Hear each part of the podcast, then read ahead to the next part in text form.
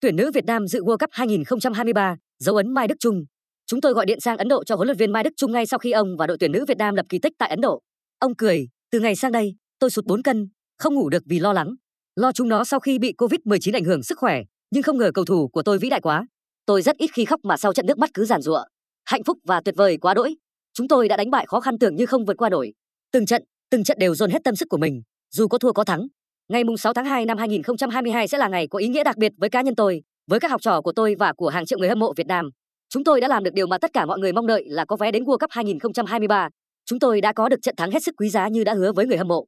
Vinh quang của bóng đá nữ Việt Nam trong suốt mấy chục năm qua không thể không nhắc đến dấu ấn tuyệt vời của người đàn ông sinh năm 1951 rất hiền hòa, rất điềm tĩnh và tài năng này. Ông đã cùng với bóng đá nữ Việt Nam chinh phục các giải Đông Nam Á, SEA Games, tiếp cận với đấu trường châu Á và bây giờ là mốc son đi World Cup.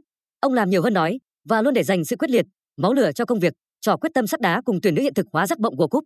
Huấn luyện viên Mai Đức Chung luôn mạnh dạn thay đổi, tin tưởng vào lớp trẻ, đan cài khéo léo đàn em với đàn chị giúp tuyển nữ Việt Nam luôn giàu sức cạnh tranh. Ông Chung chia sẻ tại họp báo sau trận vào hôm qua, không thể diễn tả được sự vui mừng của tôi và các thành viên trong đội. Tôi rất cảm ơn cầu thủ của mình. Đây là thành quả quá tuyệt vời. Nếu như không bị Covid-19, chúng tôi còn thi đấu tốt hơn. Phải đến gần cuối giải, chúng tôi mới thể hiện được hết năng lực của mình vì thể lực dần hồi phục. Ông nói tiếp với phóng viên, tôi xin cảm ơn Chủ tịch nước Nguyễn Xuân Phúc, Thủ tướng Phạm Minh Chính và Chủ tịch Quốc hội Vương Đình Huệ đã luôn quan tâm đến bóng đá nữ Việt Nam. Cảm ơn hàng triệu người hâm mộ luôn sát cánh đồng hành với chúng tôi trong mọi thử thách.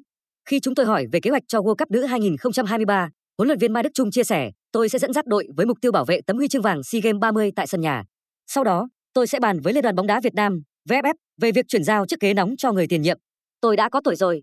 Tôi muốn VFF tìm kiếm tân huấn luyện viên đội nữ Việt Nam tham dự World Cup. Nếu VFF mời tôi tham gia với tư cách cố vấn chuyên môn cho đội, tôi sẵn sàng tham gia.